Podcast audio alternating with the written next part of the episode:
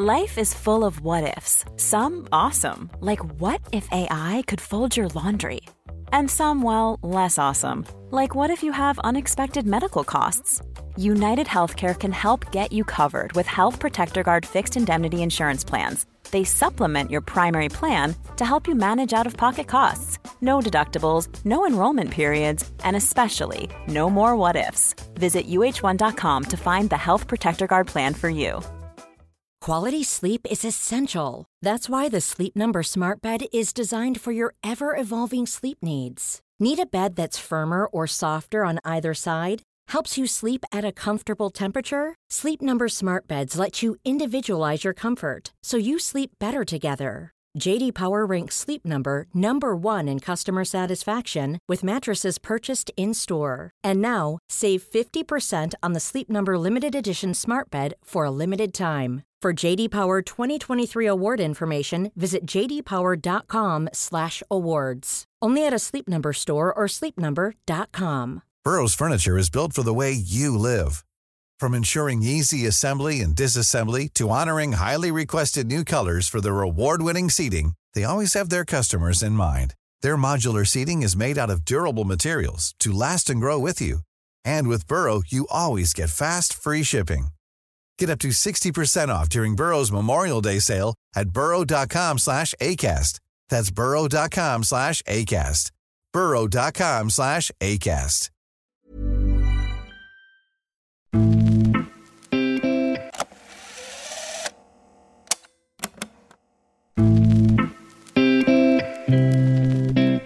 Vinna matcher efter gruppspelet i stora mästerskap är inte lätt, vilket alla svenskar fått uppleva. I modern tid är Tommy Svensson mest framgångsrik som förbundskapten och han ledde Sverige till ett VM-brons 1994 efter att landslaget vunnit tre matcher efter gruppspelet i USA.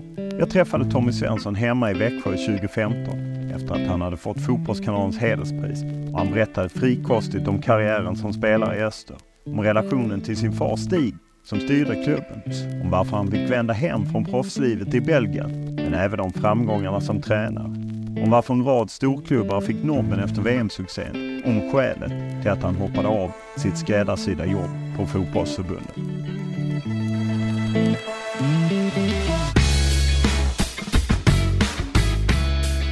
För drygt 20 år sedan var han med och frälste Sverige.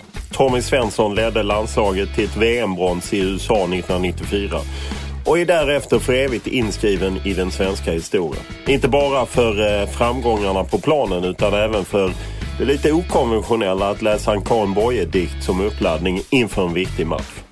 Ja, Tommy Svensson är en annan typ. Det kan man lugnt konstatera när man träffar honom. Och det var kul att vi och fotbollsförbundet uppmärksammade honom i höstas och gav honom Fotbollskanalens hederspris. Det är också skälet till att jag åker till Växjö och träffar Tommy Svensson för att lämna över ringen som man får när man får Fotbollskanalens hederspris. Men också för att spela in en podd och höra lite om hur det kom sig att han la av som tränare som 52-åring. Det låter ju som ett oerhört slöseri att en av eh, de framgångsrikaste förbundskaptenerna Sverige haft slutade som tränare så tidigt. Men eh, det är inget att göra någonting åt. Han är en bestämd herre och eh, han gör och går sin egen väg helt enkelt. Som vanligt inleder vi poddintervjun med en faktaruta.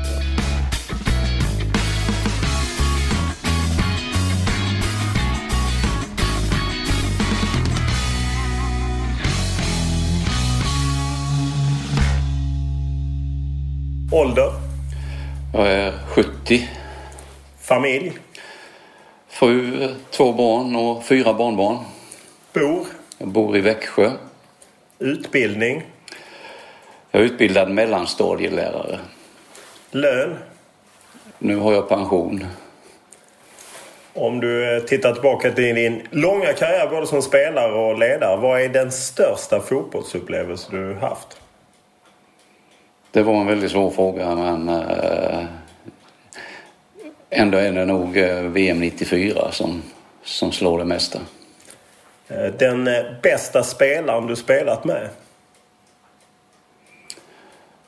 Han hette Wilfried van Moer och spelade i Standard Liège och var stjärna i Belgiens landslag på 70-talet. Den bästa spelaren du tränat? Jonas Tern. Den eh, största ledaren eller tränaren som du har stött på i karriären, antingen som motståndare eller som du haft? Jag vill nog säga Ova Bergmark som var den som plockade med mig i A-landslaget. Den hade jag väldigt stor respekt för och, och fick mycket kontakt med efterhand sen också. Är det någon motståndare, det kan vara en spelare eller en tränare, som har varit extra tuff? Som har haft ett övertag på dig? Nej, det kan jag inte komma på någon faktiskt. Är det någon medalj eller något pris som sticker ut i din eh, prishylla? Ja, det är Guldbollen. Jag fick ju Guldbollen 1969 och det, det var ett stort ögonblick för mig som spelare. Jag vet inte om du har eh, bytt till dig tröjor eh, under karriärens gång och i så fall är det någon tröja du är lite extra nöjd över att ha i din samling? Jag har faktiskt inte sparat. Jag gjorde det ett tag men eh, jag sparade inte några. Så att, annars så den största spelaren jag spelade mot var ju Pelé. Han mötte jag med Standard Liège i en, i en träningsmatch när han var med Santos på Europaturné. Bästa publiken du har haft? Ja, det var på eh, Värensvallen, eh, kvalet 67. När vi hade eh, nästan 27 000 åskådare och vi gick upp i Allsvenskan för första gången. Sämsta publiken? Eh, Råsunda, första landskampen mot Österrike. Jag tror det var 4 000 personer. Vad kör du för bil? En Honda CRV. Vad röstar du på? Socialdemokraterna. Vad har du för motto? Ta vara på livet. När var senast du grät? Det var på Claes Ingessons begravning. När var senast du var onykter? Onykter, riktigt onykter, det var rätt länge sedan men uh, jag tar gärna ett glas vin då och då. Vad läser du? Läser väldigt mycket skönlitteratur, historiska romaner, deckare emellanåt. Vad lyssnar du på? Gärna 60-talspop. Vad eh, ser du på? Mycket idrott. Det är väl det mesta. Vad surfar du på om du nu surfar på din telefon eller dator? Bägge delar. Eh, det är ju mejl och sånt och sen eh, surfar jag på tidningssidor och lite på eh, aktiekontot. Är du aktiv på sociala medier? Twitter, Facebook, Instagram? Jag är med på Facebook men jag är inte, inte aktiv. Vid det här laget så kan ni väl att eh, på Acast så får ni mycket, mycket mer än bara podden.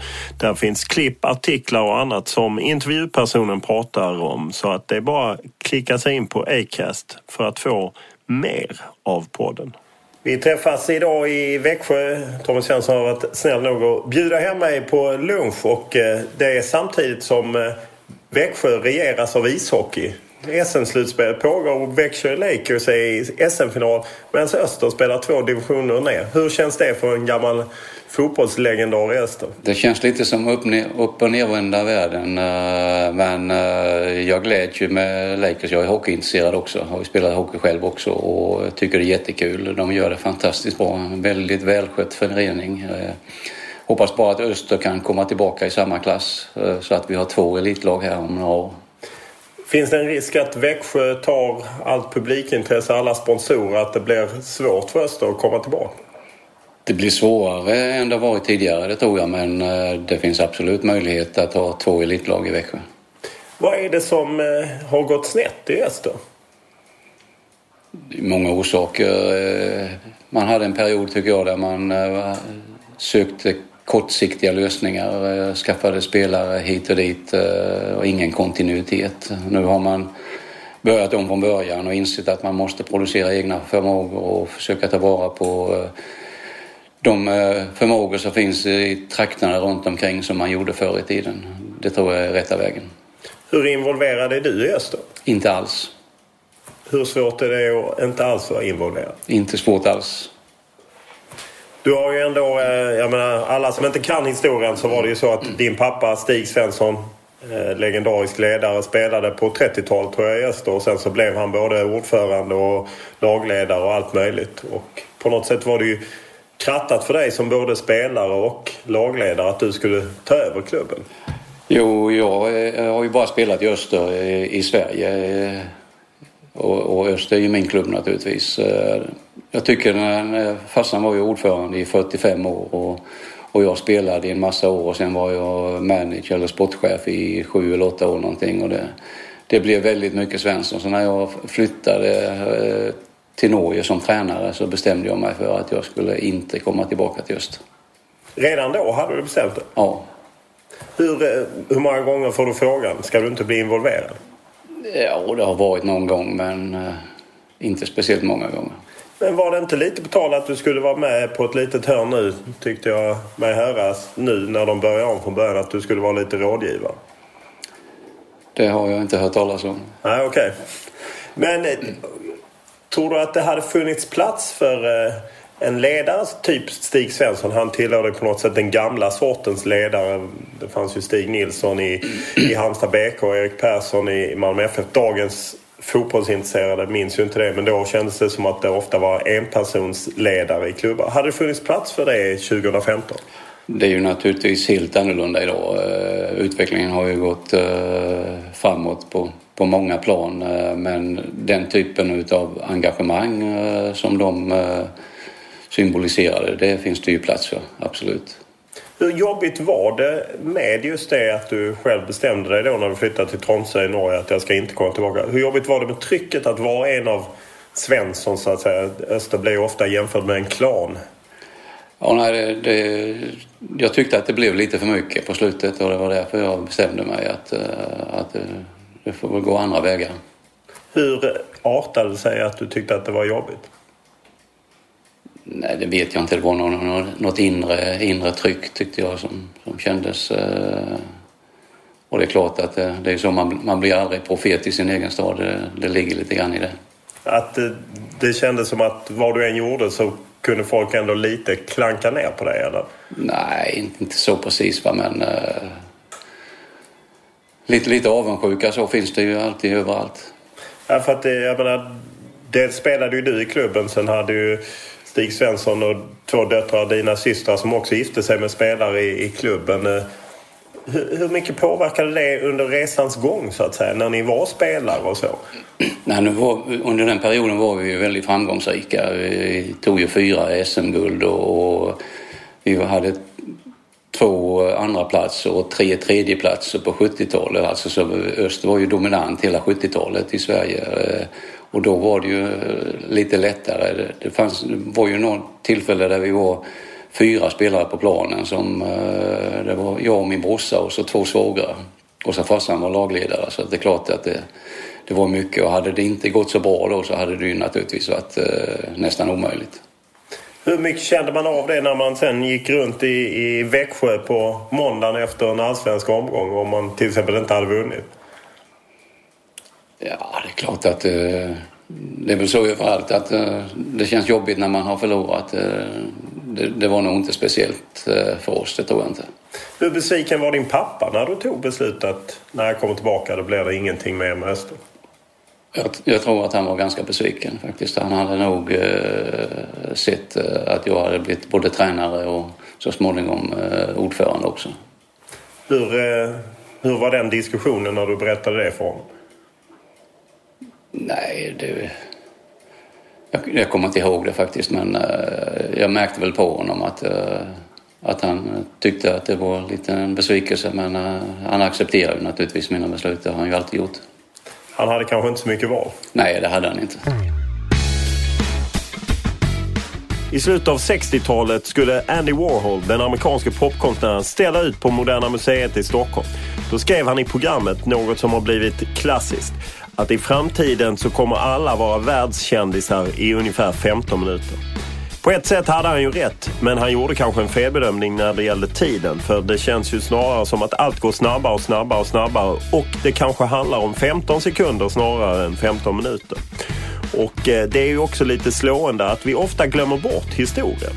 För eh, ungefär samtidigt som Andy Warhol förberedde den här utställningen på Moderna Museet i Stockholm, då var Tommy Svensson en oerhört skicklig spelare i öster som hade kommit upp i allsvenskan och tagit SM-guld direkt. Och han var en tongivande kraft i öster under många år och var även utlandsproffs och landslagsman och vann Guldbollen som spelare. Ja, det är väldigt mycket man kanske inte har koll på när det gäller Tommy Svensson före tiden som förbundskapten. För han hade en en, inte bara en faktiskt, två karriärer. Han var även sportchef i Öster när man dominerade svensk fotboll i slutet av 70-talet och tog flera SM-guld. Så att eh, det finns en hel del att lära om eh, historien kring Tommy Svensson. Det är ju lätt att se dig som eh, ja, bronstränaren från 94 men vad många kanske inte vet var ju att du hade ju en fantastisk spelarkarriär. Jag menar du var med och spelade upp Öster i Allsvenskan, SM-guld, sen var du utlandsproffs, du spelade VM 70. Eh, hur beskriver du dig själv som spelare? Jag tycker själv att jag var en spelare som hade ett bra spelsinne och framförallt en bra teknik. Eh, det var väl mina stora styrkor. Plus att jag eh, jobbade väldigt hårt. Jag, jag tränade väldigt mycket. Jag tränade nog mer än de flesta i den perioden. Om du skulle jämföra dig med en modern spelare, vem är du då? En Xabi Alonso eller en... Ja, nej. Vi kan ta i Sverige så skulle jag nog likna mig vid Anders Svensson faktiskt. En Anders Svensson? Ja, det tror jag. Ja, det är ju inte det sämsta. Du var utlandsproffs i Standard Liège i tre år. Hur kommer det sig att du inte stannade ute längre?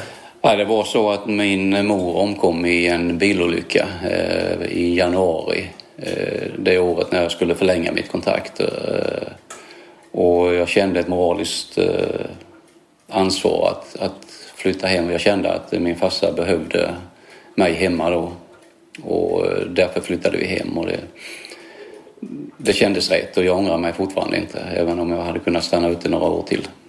Hur eh, var den känslan just att sätta sin egen karriär lite för eh, någon annan i familjen? Ja, det var naturligt för mig. Så att jag, har, jag har inte tänkt på det på det sättet utan det, det har känts rätt. Alltså, omständigheter kan man inte rå över. Hur, eh, när du kom tillbaka så då var det Öster som gällde? Det fanns inga andra alternativ utan det var för... Nej, det var Öster. Det var ju absolut ingen tvekan under eh, stora delar, förutom dina tre år i Standard Liège, så jobbade du vid sidan av eh, fotbollen. Hur, hur var det att balansera? Nej, det var ju jobbigt alltså. Men så hade ju alla det på den tiden. Man, man jobbade heltid och så tränade man. Vi tränade ju då fyra, fem gånger i veckan och, och sen var det matcher på helgerna. Så att det blev ju mycket. Man var ju borta väldigt mycket och det tog mycket tid. Va? Men uh, man älskade ju det livet och ville inget annat. Så att uh, det var naturligt på något sätt. Vem skötte markservicen? Det gjorde min fru och det har hon gjort i, i alla år och gör fortfarande. Eh, eh, var det något man reflekterade över då? Gör, idag kanske man reflekterar mer över det, men då? Nej, idag är det ju annorlunda naturligtvis. Men på den tiden var det ju så. Eh, jag jobbade heltid och så hade man då fotbollen som nästan var heltid också. Och när vi fick barn så var min fru hemma. Barnen var hemmafru och det var rätt vanligt på den tiden också. Och då var det ju självklart att hon stod för hemmaservicen också. För att du måste ju rest en hel del också som både spelare i landslag och med Öster och det måste ju tagit oerhört mycket tid. Ja, det har tagit väldigt mycket tid men det har ju gett mycket glädje också. Jag vet ju under min tid som förbundskapten så hade jag perioder när jag hade 220 resdagar om året och det är klart att det, det är rätt mycket. Du är ju en av eh, få som svenska fotbollsspelare som står statyer i Mexiko. De, en staty för en bästa spelaren i varje deltagande lag är det väl? Ja, det var någon ansiktsavgjutning på något sätt då, som, som eh, man gjorde efter Mexiko-VM där arrangörerna utsåg det de hade tyckt var bäst i, i varje land. Och av någon anledning så valde mig valde de mig och det är ju rätt häftigt att det var jämte Pelé och Beckenbauer. Har du varit vid Azteca-stadion och sett det? Jag har inte varit där men eh, det lär ha funnits någon som har varit där och sett det. Jag vet inte om det finns kvar där ännu. Om du tänker tillbaka till, till den tiden, vad, vad drev dig som spelare? Vad, vad, vad, var målet? Idag är ju på något sätt allas mål att vinna liksom Champions League eller komma ut och bli ekonomiskt oberoende. Vad drev dig? Nej, det var framförallt glädjen. Det var så roligt att spela fotboll och sen var det ju då en, en vinnarinstinkt. Man ville ju vinna och bli bättre och bli bäst. Eh, en drivkraft var ju till att börja med att eh, få upp Öster i Allsvenskan och, och sen var det ju då att försöka bli eh, svenska mästare. Och sen var det ju att, att försöka komma med i landslaget. Och, och sen att, att bli utlandsproffs, det var ju stort på den tiden. Det var ju en eller två kanske om året som fick chansen så att det var ju jättestort på den tiden. Så det var ju sådana liksom, punkter hela tiden. Var det din pappa då som sålde dig till Standard Liège? Din pappa Stig Svensson i förhållande som att han var bas i Öster? Ja, det var, det var han och jag som förhandlade bara. Hur var det? Ja, det... Jag, Allt till Öster, inget till dig eller? Nej, då det, nej, jo, han, men nej. Men eh, jag tyckte ju att han att han ställde för stora krav från Östers sida. Jag tänkte fan han eh, spolierar mina chanser och han bara att jag lugn, lugna dig sa han. Jag vet vad jag gör liksom. Och, och så där. Och det visste han ju också. Så att eh, han var en, en slug förhandlare. Det måste ändå varit väldigt speciellt att jobba så nära ihop med sin pappa. Jag är tveksam om jag själv hade fixat det men det måste krävt lite speciellt både av dig och av honom. Kanske mest av dig. Jo, det krävdes nog mycket av bägge och vi hade ju eh, våra fighter liksom. Det, det var ju riktiga hårda tag emellanåt verbalt. Hur artade det sig? Nej, man kunde ju bli riktigt förbannad och, och liksom slänga igen dörren och, och, och, säga att du fattar ingenting liksom. Var det även inför andra eller skötte ni det vid sidan? Nej, det hände inför andra också. Någon, någon styrelsemöte någon gång. Där. Hur lång tid tog det innan ni begravde stridsyxan? Nej, vi, vi var ju... Hade ett kort, kort stubin bägge två och det gick över ganska snabbt också. Hur var det just också att jobba i ett omklädningsrum där du då hade två svågrar och en bror? Alltså, jag menar, man är ju inte alltid ense i sådana familjekonstellationer och sen ska man gå ut och spela fotboll ihop. No, det, det, är klart att det var en speciell situation men eh, vi, vi tänkte egentligen inte på att, att vi var eh, bröder eller att vi var svågrar eller sådär utan vi var som alla andra. Och sen som jag sa tidigare så vi hade ju framgångar då det gjorde ju att det blev lättare. Det hade säkert varit eh, tuffare om det hade varit massa motgångar. Du har ju en, eh, förutom en lång spelarkarriär, en väldigt framgångsrik ledarkarriär. Du var ju sportchef när ni vann eh, flera SM-guld i öster och sen då som eh, förbundskapten och liknande.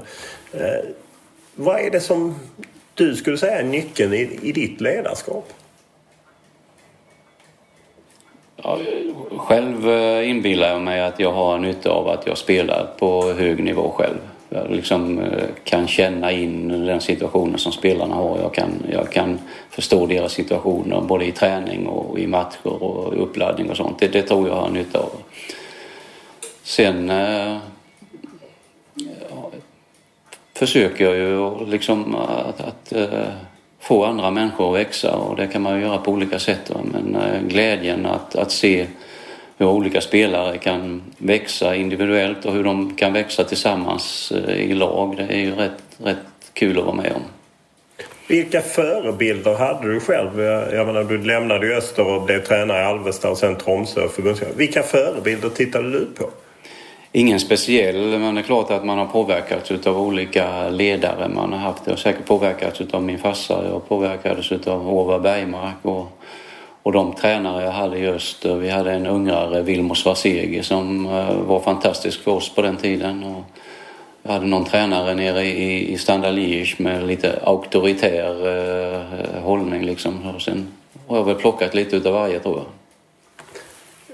Bilden av dig blir ju på något sätt att du är lite, ja, det svenska folkhemmet. Att eh, ändå lite prestigelöst ledarskap, inte så mycket hierarki och inte så mycket auktoritet. Är det korrekt? Ja, det, det tror jag. Alltså en, eh, en auktoritär demokrat eller, eller tvärtom kanske. Tror du att det kommer från uppväxten av, jag menar, du är född 45 och då uppvuxen i ett Sverige som bara expanderar och att ett, ett rätt jämlikt samhälle försökte man åtminstone skapa? Ja, det tror jag. tror eh, att, att jag är påverkad av min eh, uppväxt. På vilket sätt har det yttrat sig? Ja, jag har blivit den person jag är. Liksom att, eh, att, jag tycker om att samarbeta och jag tycker om att, att kunna hjälpa andra att bli bättre och, och gläds när man ser framgångar hos andra. Jag talade med någon gammal landslagsspelare som sa att om alla på jorden hade varit som Tommy Svensson hade det varit en betydligt vänligare och enklare värld. Och, eh, förstår du vad han menar? Ja, lite kanske. Eh, det känns ju roligt att höra. Tror du att eh, det finns utrymme för den samma typ av ledarskap idag i ett samhälle som är väldigt mycket annorlunda än för 20 år sedan när du ledde Sverige till ett VM-brons? Ja, det tror jag att det gör. Fast det är nog lite svårare nu. Alltså för eh, det känns som att eh, individualismen och egoismen har eh, utökats. Det tänker mer på sig själv än, än på andra. Jag inbillar mig det i alla fall. Vad ställer det för krav på en som ledare om det är mer egoism? Det ställer ju kraven på att, att uh, försöka utbilda sina spelare eller medarbetare eller vad det nu är. Att, att, att uh, verkligen använda sina kvaliteter till lagets bästa. Liksom att, att uh, i sig själv försöka bli så bra som möjligt men ändå se att, att man måste göra det för lagets bästa. Liksom att man måste anpassa sig ibland. Du har kanske gjort en av de största insatserna för Karin Boye med tanke på att, eller att lära ut Karin Boye med tanke på att du tog en del av den, en dikt som hon hade skrivit i samband med VM 94 och läste i omklädningsrummet. Hur många i fotbollsvärlden tror du kan recitera Karin Boye? Nej, det är nog inte speciellt många. Tror inte. Eh, och det, det, jag ska inte ta åt mig äran utav det allt för det, det mesta äran ska gå till Tord Grip som ju är mer eh, litterär i, i eh, poesi än, än vad jag är. Jag läser väldigt mycket skönlitteratur men kanske inte så mycket poesi. Men uh, en del har jag läst men uh, det var ju Tord som pushade mig in på detta som fick mig in på de tankegångarna. Jag intervjuade dig när du var på studentafton. Du berättade just det att du och Tord eh, var ute och promenerade inför matchen och så drog ni, som du beskrev det då, så var det, hjälptes ni åt att liksom, gick den inte så här? Jo, så var det ju. Tord kunde mer än jag. Lite grann kunde jag ju. Eh, anledningen var ju då att, att, att eh, vi pratade om att vi hade gått vidare från gruppspelet och att vi inte fick vara mätta nu. Vi hade ju känt oss mätta tyckte jag då i EM eh, på hemmaplan när vi mötte Tyskland i semifinalen där vi hade då vunnit vår grupp som ingen hade trott. Alltså. Och då åkade vi inte ladda vidare. Och nu var, hade vi gått vidare från vår grupp och, och, fick inte vara mätta och vi gick och snackade om det Tord och jag. Vi pratade om litteratur när vi är ute och gick den kvällen. Och, och så eh, var det Tord som kom in på, på dikter och Karin Boye och sen eh, började vi och tillsammans så fick vi ihop det och jag skrev ner det då också och liksom kollade med Tord att det var riktigt och sådär. Och sen tänkte jag eh, det, det, på något sätt så ska jag förmedla detta och, och sen blev det som det blev. Hur många av spelarna tror du greppade det? In, inte många, men jag tror många hajade till liksom för att det var ett oväntat grepp. Eh, och det har ju några sagt till mig i efterhand att, de hajade till liksom och, och, och funderade på vad menar han med det. Det, var, det vill säga att du hade inte läst många dikter vare sig förr eller senare? Nej, eh, det gör jag faktiskt inte. Men, men som sagt, mycket litteratur läser jag. Om man eh, tar Tord Grip så han var ju din assisterande. Det var nyligen en dokumentär om honom, Tom Arland, som handlar mycket om hans relation med Sven-Göran Eriksson. Men Han jobbar ju med dig hela tiden när du var förbundskapten. Ja, vi var ju tillsammans alla de sju åren. Eh, när jag var i Tromsö så var Tord förbundskapten för eh, det norska A-landslaget och han besökte mig uppe i Tromsö, var med på någon träning och var med hemma och vi var ute och åt på kvällen och, och trivdes bra ihop. Och, och sen när jag fick chansen att bli förbundskapten så var det Bengt Madsen som var i Malmö FF då som eh, ringde mig och, och, och sa att jag tycker du ska fundera på att be Tord Grip bli din assistent. Och det tyckte jag var en jäkla bra idé och så jag ringde upp Tord som då var klubbchef i Malmö FF. Och Tord eh, sa ja direkt så jag åkte ner till Malmö och, och så snackade vi igenom saker och ting och, och vi eh, kände att vi passade bra ihop redan från början. Hur eh, kompletterade ni varandra? Väldigt bra tror jag. Vi hade ibland olika syn på uh, saker och ting, uh, olika sätt att spela och sådär och det tror jag var en, en, stor fördel. Istället för att ha en ja-sägare med sig så fick man någon som kunde bolla in på andra tankegångar och så kunde vi bolla idéer fram och tillbaka så det kändes jättebra. Det går inte att träffa Tommy Svensson utan att eh, ta upp VM 94 och ställa lite frågor och höra lite om Anders Limparo, hur jobbigt det var med hans missnöje med att han inte fick spela och varför han inte fick spela. Och vem det var som kom på den där dikten med Karin Boye. Och vad var det egentligen spelarna fattade av dikten? Om vi går till EM 92 som ju var din första turnering. Hur viktigt var det för dig att, att ni fick en turnering så att säga där ni var klara att, att ni skulle delta utan kval?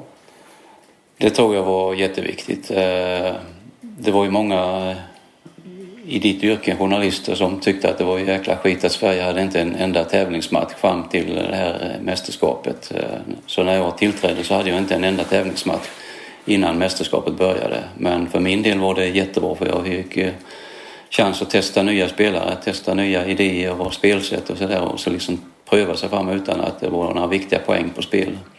Så det var eh, helt suveränt och sen hade ju som du nämnde tidigare då eh, spelare som hade erfarenhet utav VM 90 med i bagaget och gav mig många tips på och som var bra och vad de tyckte var mindre bra och som eh, vi kunde göra bättre. Så det hade jag stor nytta av.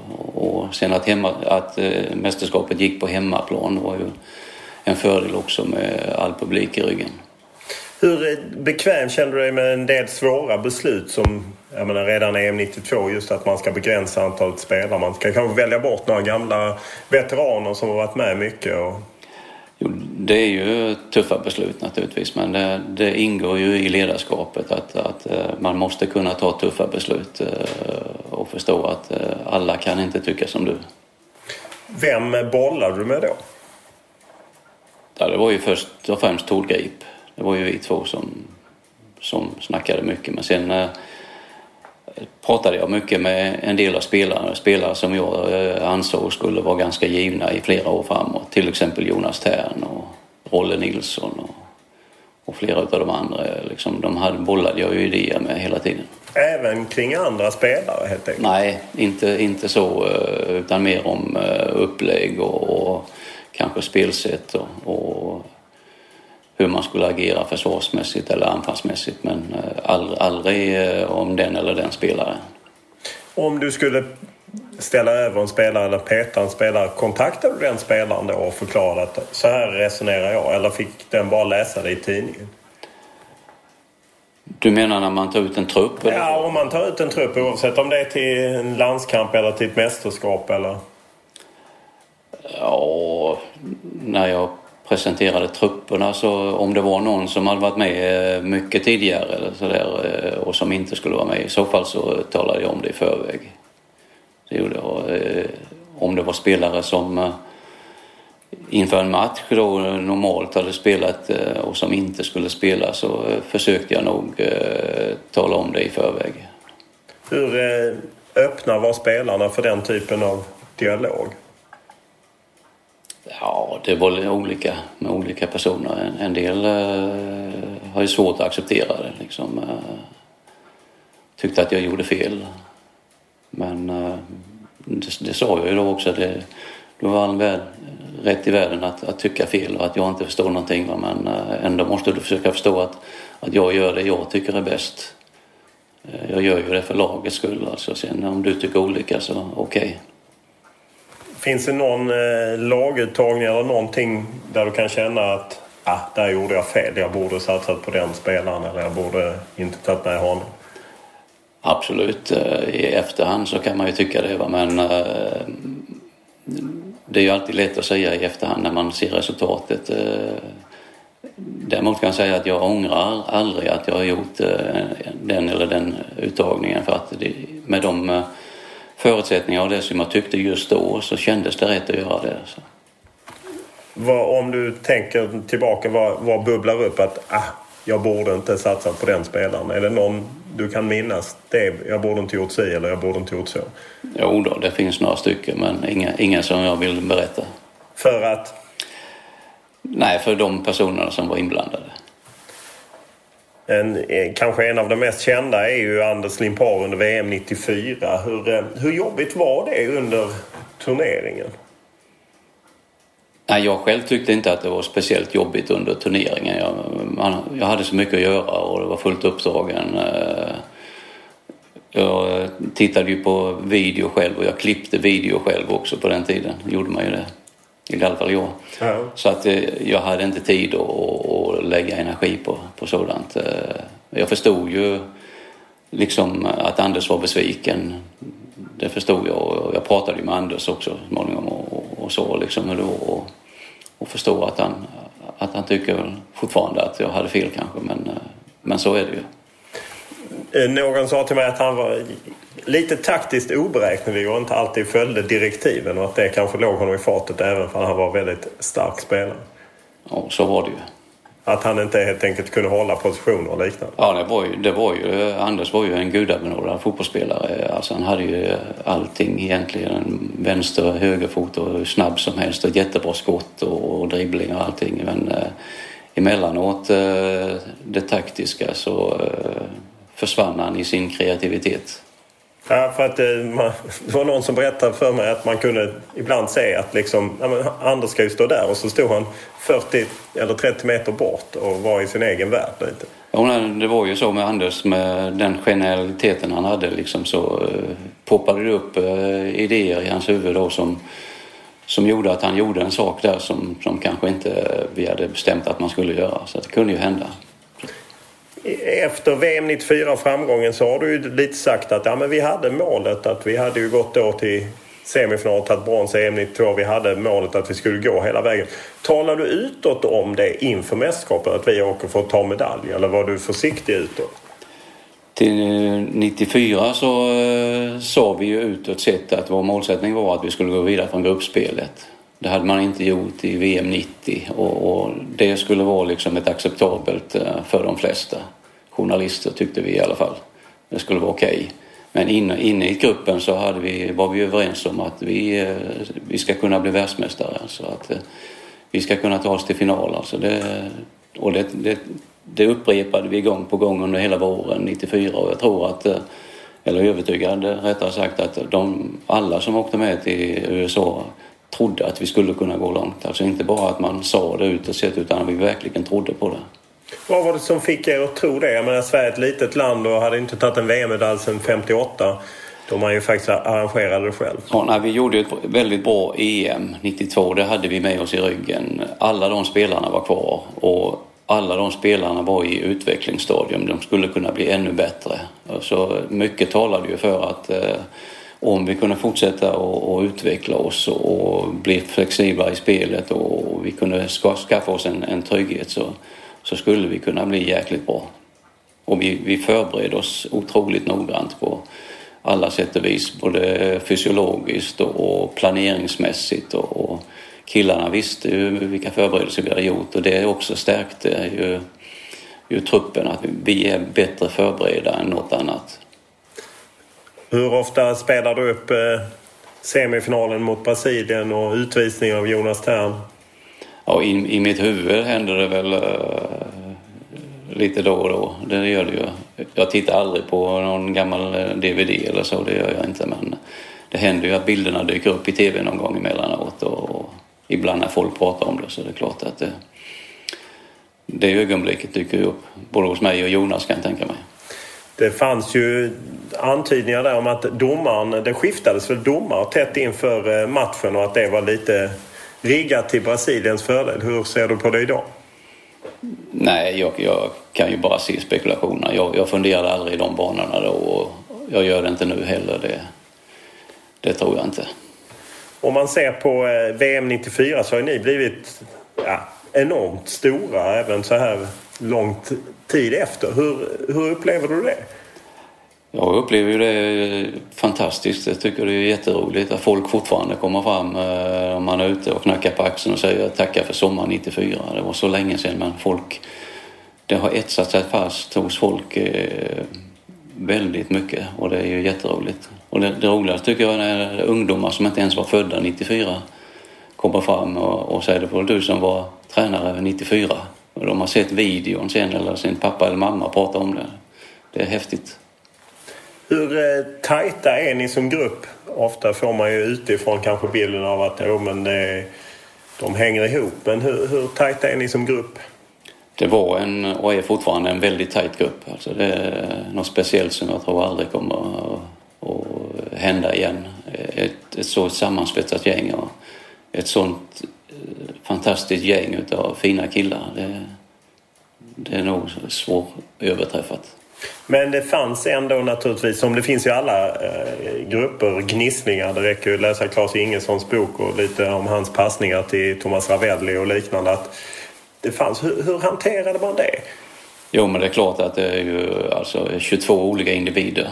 Eh, det vore ju konstigt om det inte, om det inte fanns spänningar mellan dem i, i olika situationer och, och olika eh, tidpunkter det gällde ju ändå att få eh, alla att inse att, att eh, man får bita ihop och, och, så får man ibland göra avkall på sig själv för att, att det ska bli bra för laget. Och blir det bra för laget då blir det ju bra för dig själv också. Och det, det tror jag alla anammade på ett väldigt fint sätt.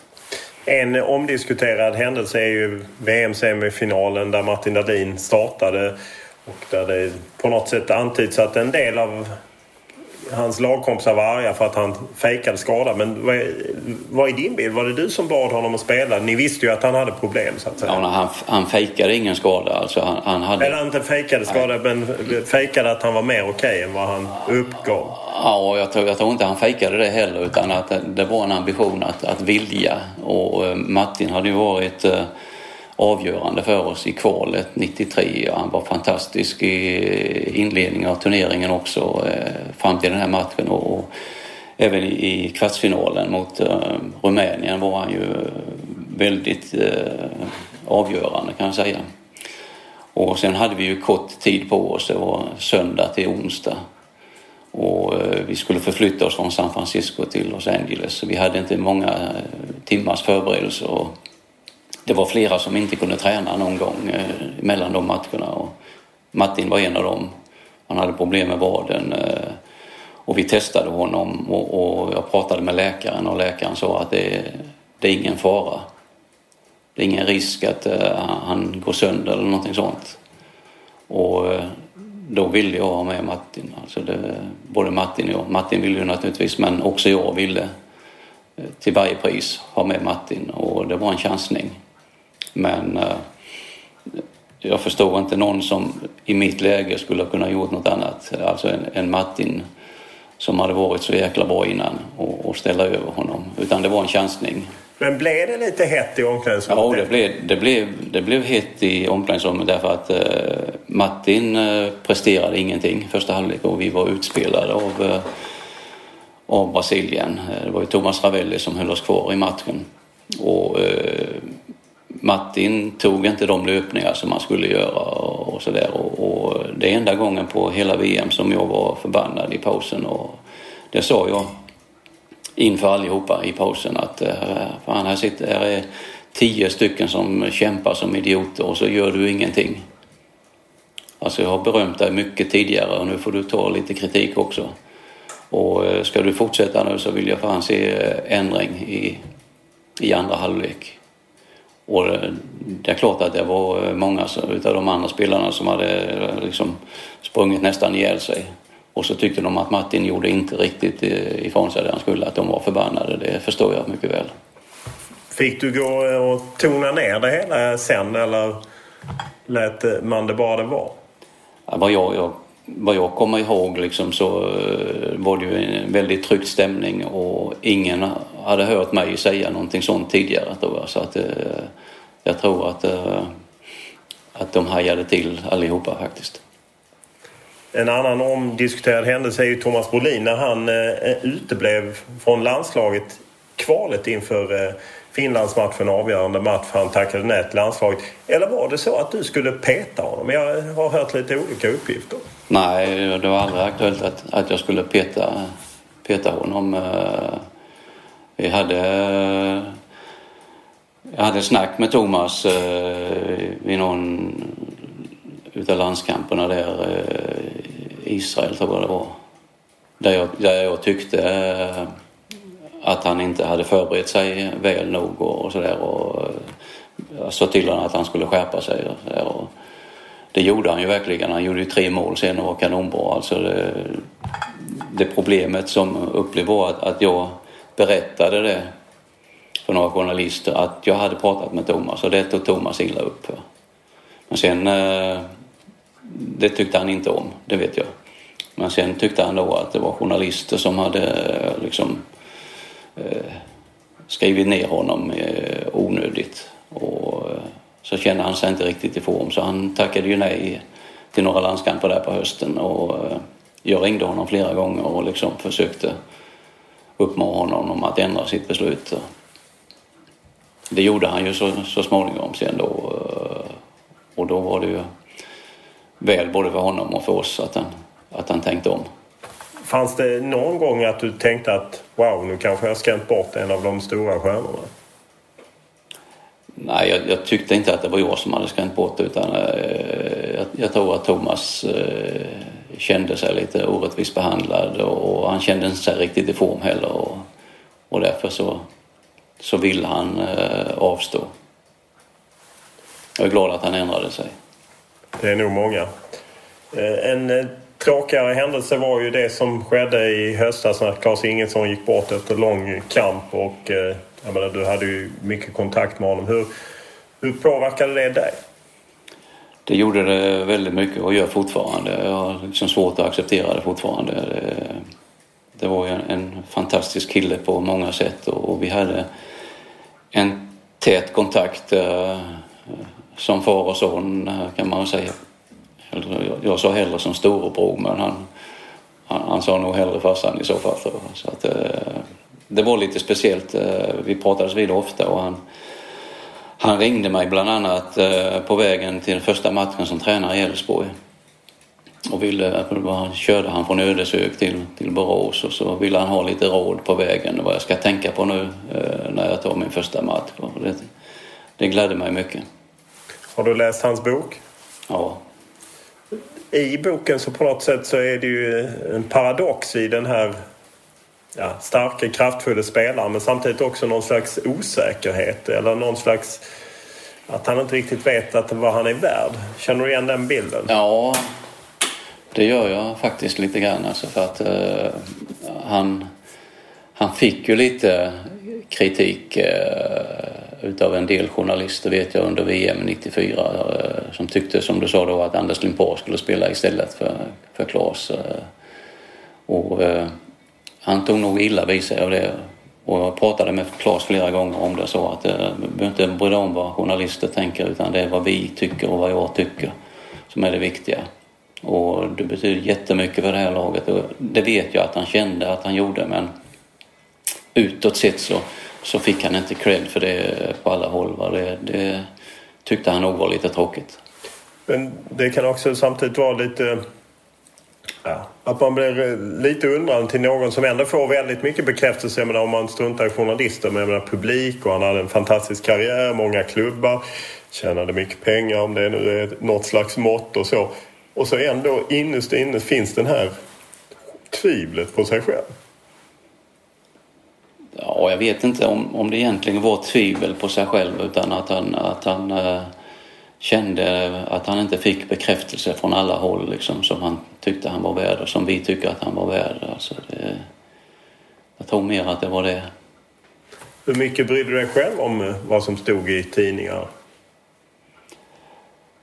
Jo, jag tog också illa vid mig faktiskt därför att eh, och jag eh, ringde faktiskt upp, den enda gången jag gjort, jag ringde upp en av chefredaktörerna på en, den stora tidningen och, och så när jag läste vad som kom hem, när vi kom hem om just Claes Ingensson. Att, att det, du får skriva vad du vill men den här gången har du totalt missuppfattat det som är lagidrott. Alltså. Vem var det du ringde? Nej, det, han, han vet nog det själv. Vad, vad fick du för respons?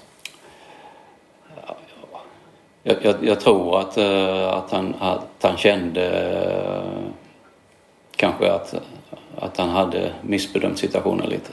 Det var mer en krönik, det var inte chefredaktören, kanske krönikören för den tidningen som hade skrivit då ja. helt enkelt. Ja. Och som hade varit väldigt kritisk mot Claes helt mm. enkelt. Hur ofta gjorde du den gången? Eller var det bara den det enda var... gången under hela karriären? Ja, den enda, enda gången. Hur har du själv hanterat när de har skrivit om det? Om mig? Mm.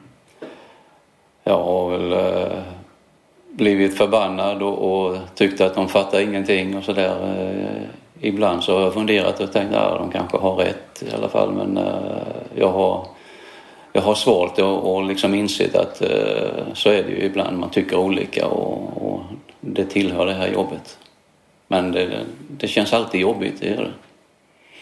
När ni samlas hela gänget som till exempel i, i Båstad förra sommaren och så. Hur viktigt är, är det för dig? Ja, det är jätteviktigt och, och jätteroligt. Alltså det är ju, vi känns som en enda stor familj. Vi har ju spelat en hel del matcher sådana uppvisningsmatcher någon gång på sommaren i, i rätt många år och, och, då har vi träffats med hela familjerna då och de har haft fruar och tjejer och barnen med sig och, och vi har knutit samman så att det har blivit som, som en, stor, en stor släkt på något sätt och, och vi trivs väldigt bra tillsammans och, och har jätteroligt och det märker man ju på allihopa.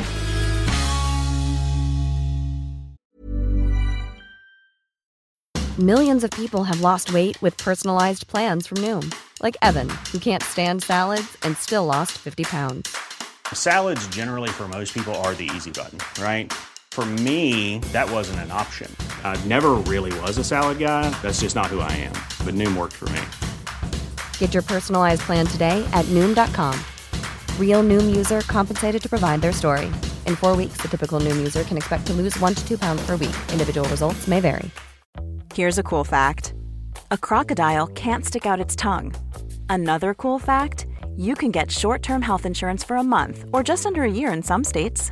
United Healthcare short term insurance plans are designed for people who are between jobs, coming off their parents' plan, or turning a side hustle into a full time gig.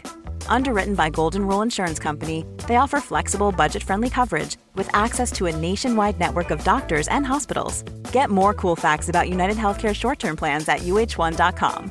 Quality sleep is essential. That's why the Sleep Number Smart Bed is designed for your ever evolving sleep needs. Need a bed that's firmer or softer on either side? Helps you sleep at a comfortable temperature? Sleep Number Smart Beds let you individualize your comfort so you sleep better together. JD Power ranks Sleep Number number 1 in customer satisfaction with mattresses purchased in-store. And now, save 50% on the Sleep Number limited edition Smart Bed for a limited time. For JD Power 2023 award information, visit jdpower.com/awards. Only at a Sleep Number store or sleepnumber.com.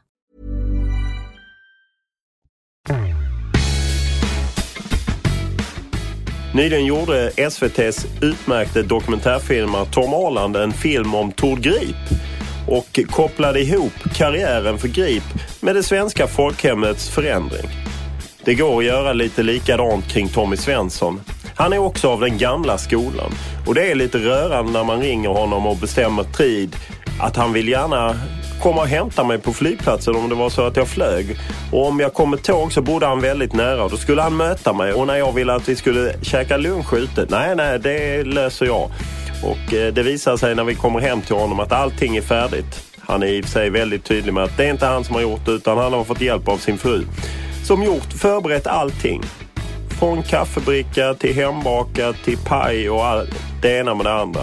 Och så sitter vi där i ett antal timmar och pratar och gör en poddintervju. Och det är, jag blev på något sätt eh, lite rörd över att det finns kvar den typen av värderingar. Och jag fattar ju att så kan det inte gå till idag. Tiderna har förändrats. Men eh, det går ändå att bli lite nostalgisk när man kommer hem till en gammal ledare på det sättet och blir omhändertagen på det sättet. Efter eh, VM 94 eh, så fortsatte du som förbundskapten men Sverige nådde vare sig EM 96 eller VM 98. Hur ser du på det idag? Ja, det, det var snöpligt på något sätt. Eh, jag tycker vi i bägge de kvalen hade en hel del oflyt. Alltså vi hade matcher mot Österrike hemma där vi hade 12-0 i avslut på eller 12-1 måste det ju ha varit på mål eftersom vi fick 1-0 och vi missade en straff och sådär. Och vi hade Skottland borta där vi var totalt överlägsna, hade massa målchanser men inte gjorde mål. Så att det, det som hade studsat med oss innan studsade mot oss lite grann efteråt. Så att det, hur, hur ser du på att du fortsatte och inte slutade på topp? Ja, jag hade ju eh, en del ganska fina erbjudanden från en del klubbar utomlands. En del riktigt bra klubbar också och var i förhandlingar med. Då. Benfica var väl de som var närmast. De var ju uppe i, hemma i huset här och, och ville ha påskriften där och så skulle jag bara tänka över natten. Och när jag gick och la mig så hade jag bestämt mig för att jag skulle skriva på. Och sen såg jag inte på hela natten och sen på morgonen då tackade jag nej i alla fall. Liksom det var lite med familjesituationen. Jag hade fått barnbarn då som var fyra, fem år gamla och, och trivdes jättebra med och sådär och ville inte lämna det. Så det... Men kan du i efterhand känna att ah, jag borde klivit av efter VM-brons? Alltså oavsett vad det kom för anbud men att liksom lämnat på topp för på något sätt nu blev det ju ändå två kvalmissar. Nej, det, det ångrar jag inte ändå för att jag hade fina år, eh, de som var kvar ändå även om det blev lite motigt så, så kändes det rätt att försöka. En, eh, det känns som en lite som förbundskaptenssjuka eller en tränarsjuka att man kanske ibland hänger kvar vid gamla favoriter för länge. Att man spelar samma spelare för de har gjort jobbet tidigare. Förstår du vad jag menar? Och ja, ja, ja, råkar du ut för det? Jag har ju fått den frågan många gånger. Va? Många tycker så. Va? Och det, det, är klart att det hände mig också. Men samtidigt ska man veta då att, att eh, Sverige är ett, ett rätt litet fotbollsland. Och att eh, flytta över det ena från det andra på samma gång är jättesvårt. Det tar vissa perioder innan, innan de nya spelarna är mogna. Och i det läget så tyckte jag att, eh, att de som eh, hade varit så bra fortfarande var bäst. Även om de kanske var på nedgång så var de fortfarande bäst.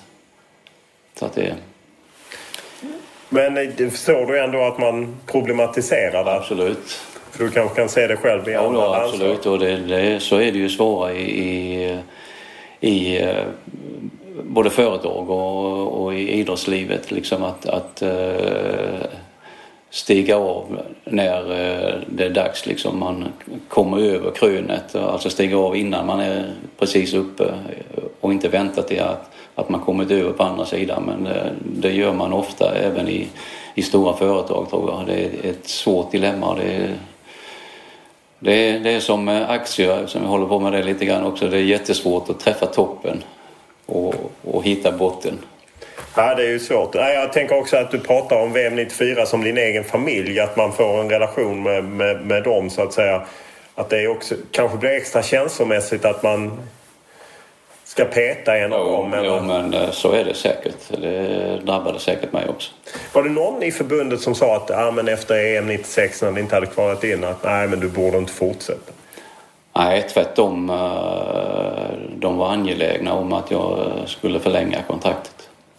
Och du hade då anbud från Benfica. Jag för mig du hade Athletic Bilbao. Var det några andra klubbar också? Ja, jag var i Glasgow och förhandlade både med Rangers och Celtic faktiskt. Samtidigt? Nej, inte samtidigt. Det var två, två olika år alltså, men, men bägge klubbarna. Och eh, det var någon i England också. Men... Eh, Vilken klubb i England? Det var... Eh, vilka var det? Det var det där Roland Nilsson spelade sen. Sheffield Wednesday? Sheffield Wednesday, ja. Sheffield ja. Wednesday var det. Mm. Lockade inte det? Jo, det är klart det lockade. Det lockade på olika håll men sen... Sen... Jag vet inte om jag hade passat för det. Jag är inte säker på det. Varför inte? Nej, jag vet inte. Jag inbillar mig att det var större egoism och större individualism och lite större stjärnor och sådär.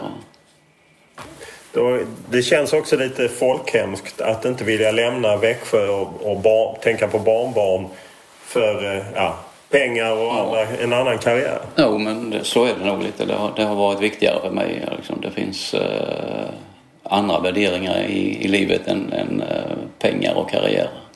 För, för mig känns det rätt osannolikt att du, att du slutar som 52-åring. Ja, gjorde jag det? Mm. Ja. Ja, om du, slutar i 97 och du är född 45. Ja, och så stämmer det nog. Ja. Att, att det känns som att du hade haft åtminstone 10 år till. Ja, det, det kunde jag säkert haft också. Men jag, jag kände liksom att eh, det livet var nog för mig. Liksom jag hade levt med fotbollen i hela mitt liv på heltid i stort sett och ibland jobbat dubbelt och mycket resor hit och dit. Och jag ville väl eh, se något annat i världen också. Hur många gånger sedan dess har du tänkt att ah, jag saknar det? Jo, det har ju hänt eh, när man är på de stora matcherna och är på mästerskapen. Så det, känna liksom det, den nerven och det engagemanget, det, det saknar man ju. Efter du eh, slutade som förbundskapten så jobbade du åt förbundet. Vad gjorde du då? Jag var kvar i tre år på förbundet. Eh, jag hade ju en tjänst, jag hade kunnat vara kvar till jag var 65 då men eh, då eh, var meningen att jag skulle jobba som någon slags koordinator mellan de olika landslagen. Att man skulle hitta någon röd tråd i utbildningen inom förbundet. Och och jag var med som överledare heter det ju då på en del olika eh, U21 och U17 eh, i olika turneringar och sådär och det var jätteroligt eh, att vara med dem och se det här men det stämde inte riktigt. Jag, jag trivdes aldrig riktigt med det och jag vet inte om jag tyckte att jag fick respons heller för det så att jag, jag tyckte att det var bättre att jag hoppade av. När du säger att du kanske inte trivdes och inte fick respons. De lyssnade helt enkelt inte på dina idéer.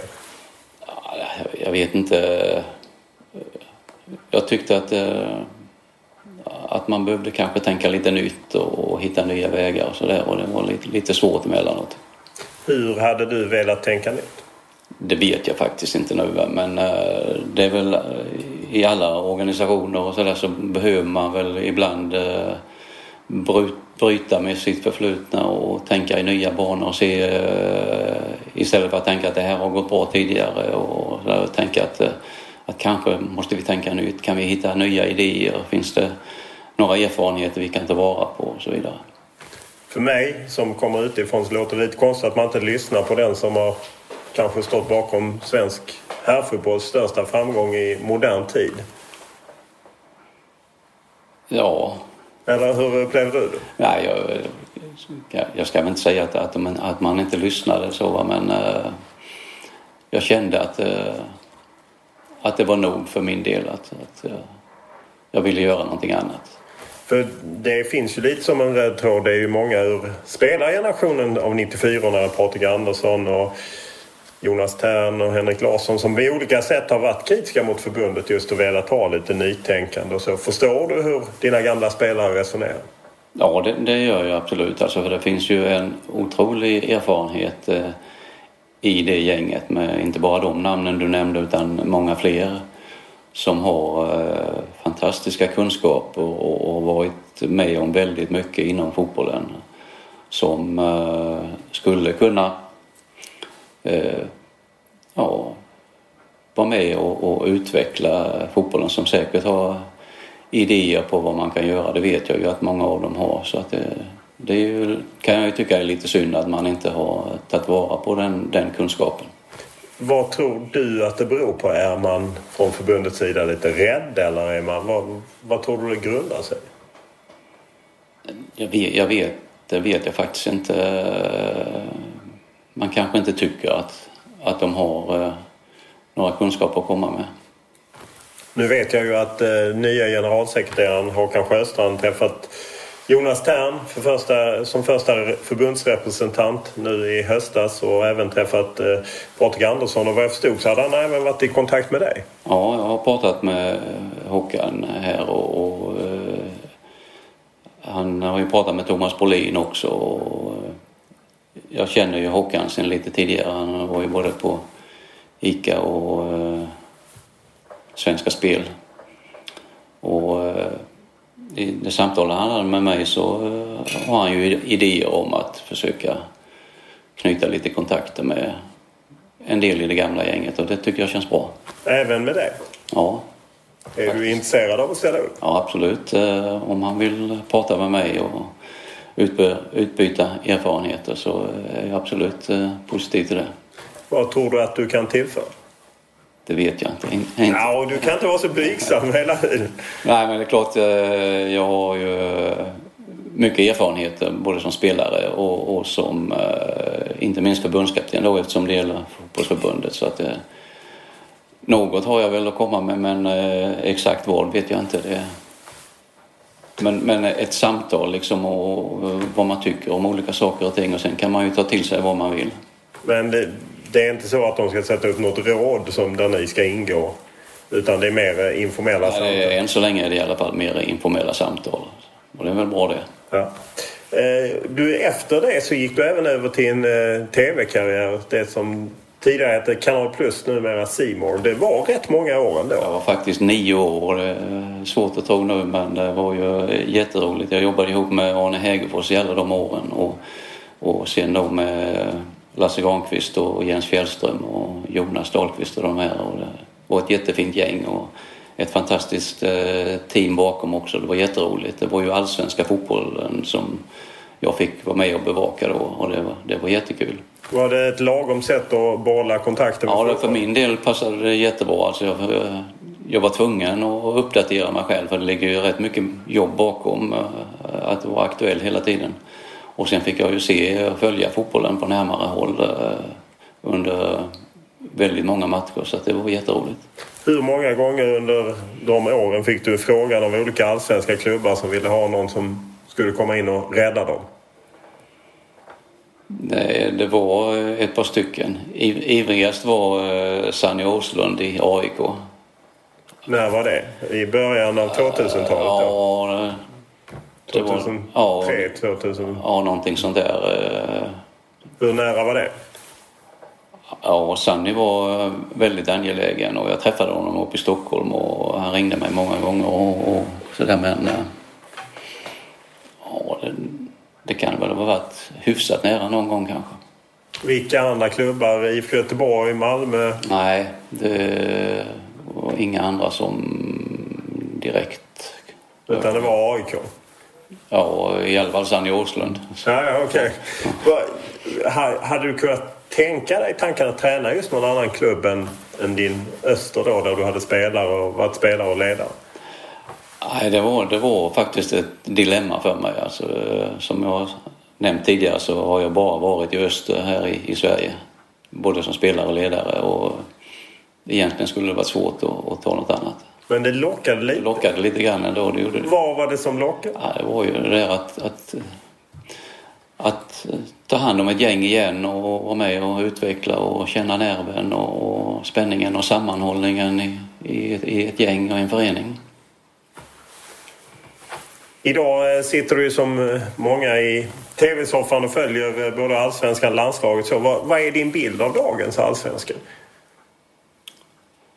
Ja, inte den starkaste årgången vi har haft. Det tycker jag inte. Relativt ojämn tror jag. Jag tror att det är en fyra, fem lag som är med och slåss i toppen och jag tror att det är en fem, sex lag som slåss om att undvika nedflyttning och sen är det ett mellanskikt. Eh, så att eh, jag tror att det blir en ganska ojämn allsvenska. Vilka lag tycker du är kul att se om du bara tittar spelmässigt? Ja, det är ju eh, några stycken här som är kul att se. Jag ska se Malmö FF, Hammarby på måndag. Och det är två lag som är kul att se.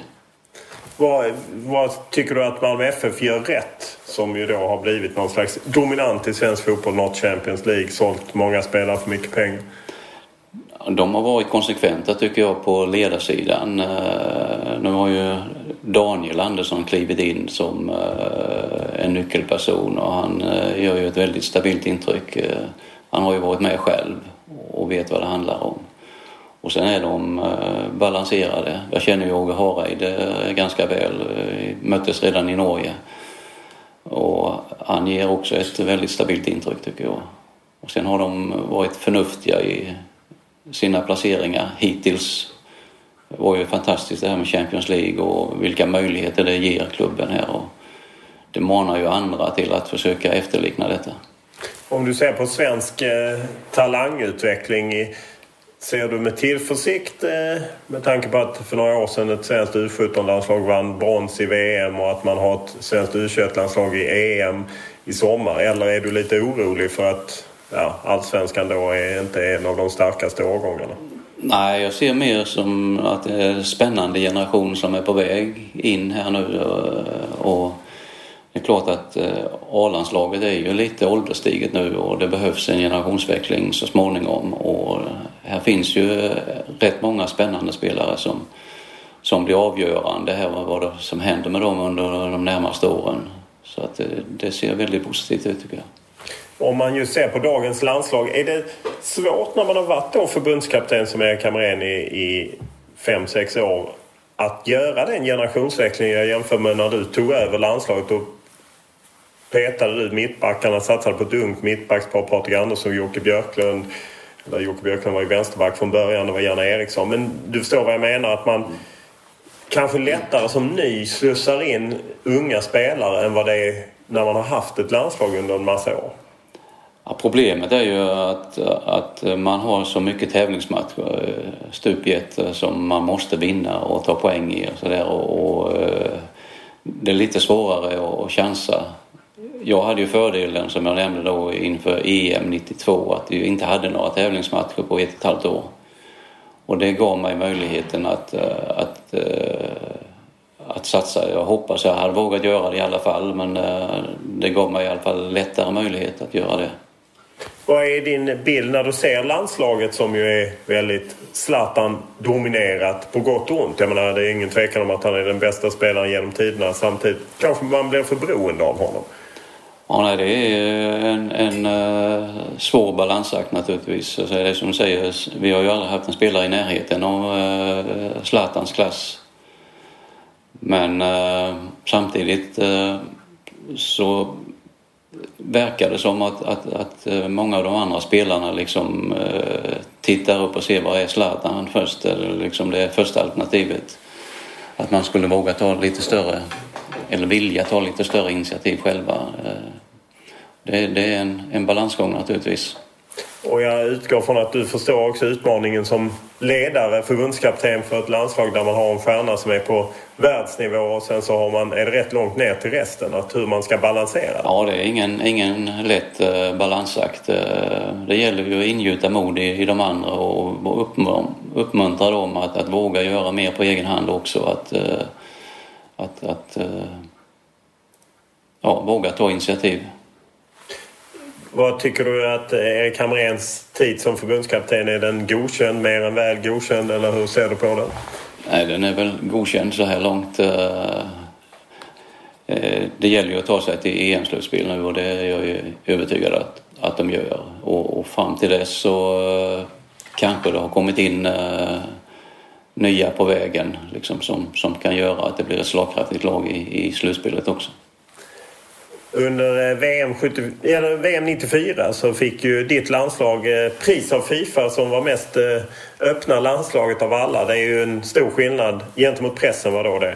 Det är en stor skillnad mot dagens landslag och hur man ser kring pressen och så. Hur, är du förvånad över det avstånd som har blivit? Att, att, man, att ett svenskt landslag håller ett sånt avstånd till journalister?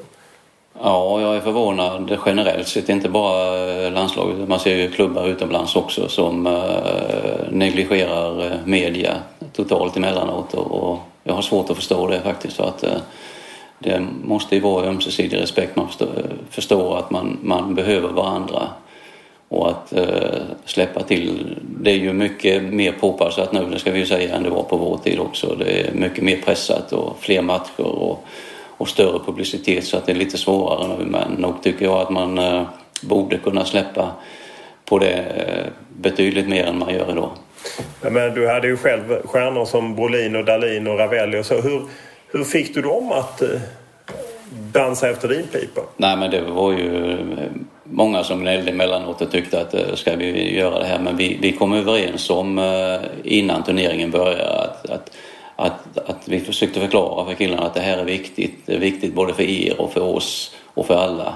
Så att vi bestämmer nu att vi har en timme till förfogande för journalisterna varje dag och alla måste ställa upp på det. Sen får ni tycka vad ni vill om det men vi gör så här bara för att det ska bli och det, man liksom kom överens om att okej okay, så här gör vi. Sen var det säkert många som tyckte att det var, att det var och det blev ju då att många blev ju belastade mycket. Och andra var det ingen som ville fråga och sådär men alla var ändå tvungna att vara tillgängliga. Men, men det blev en ordning som, som alla killarna accepterade. Och vi vet ju att, att media eh, tyckte att det, det var väldigt bra. Din efter, eller en av dina efterträdare då, Erik Hamrén, har ett mer ansträngt förhållande. Kan du förstå att han blir irriterad just med tanke på att det är ett annat medieklimat idag? Det är kanske hårdare och det är mer kanaler och så. Kan du förstå att man tröttnar på det? Ja, det kan jag absolut göra.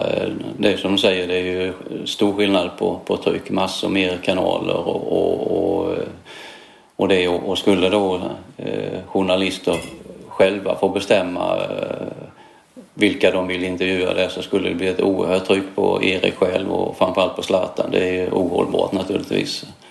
Men att göra någon slags fördelning på ett smidigare sätt eh, tror jag att man skulle kunna göra. Har du, hur ofta träffar du Erik Hamrén och har du haft några råd till honom, inte bara om press utan allmänt sett? Liksom? Nej, jag har bara träffat Erik eh, på någon gala eller någonting sånt där. Så att, han har aldrig kontaktat mig. Nej. Är du förvånad över det? Nej, det är jag inte. Tiden har sin gång? Tiden har sin gång, ja. Då tackar jag för det här. Tack själv. När jag lämnar Växjö och Tommy Svenssons lägenhet efter några timmar så är det med ett leende på läpparna. Jag blev upprymd av träffen med den förre förbundskaptenen och våra diskussioner. Jag vet inte riktigt vad det var, men det är på något sätt som om att han är som en oerhört lärd, erfaren och vis person som dessutom inte har särskilt mycket behov av att framhäva sig själv som vi i många andra har. Och det var på något sätt uppfriskande att ta del av någon som var mitt i centrum och som kunde på något sätt tjänat ännu mer pengar eller gjort ännu mer av sitt kändisskap. Men som valde någonting helt annat. Ja, det var en tankeställare som jag åkte hem med och eh, den kommer jag ta med mig.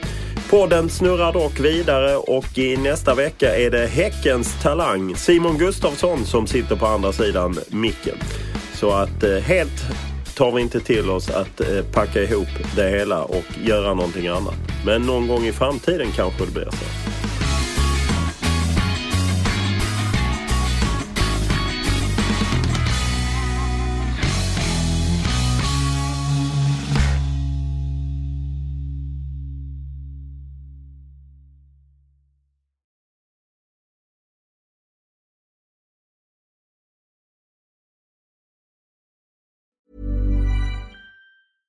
Mom deserves the best, and there's no better place to shop for Mother's Day than Whole Foods Market. They're your destination for unbeatable savings, from premium gifts to show-stopping flowers and irresistible desserts. Start by saving 33% with Prime on all body care and candles. Then get a 15-stem bunch of tulips for just $9.99 each with Prime. Round out Mom's menu with festive rosé, irresistible berry chantilly cake, and more special treats. Come celebrate Mother's Day at Whole Foods Market.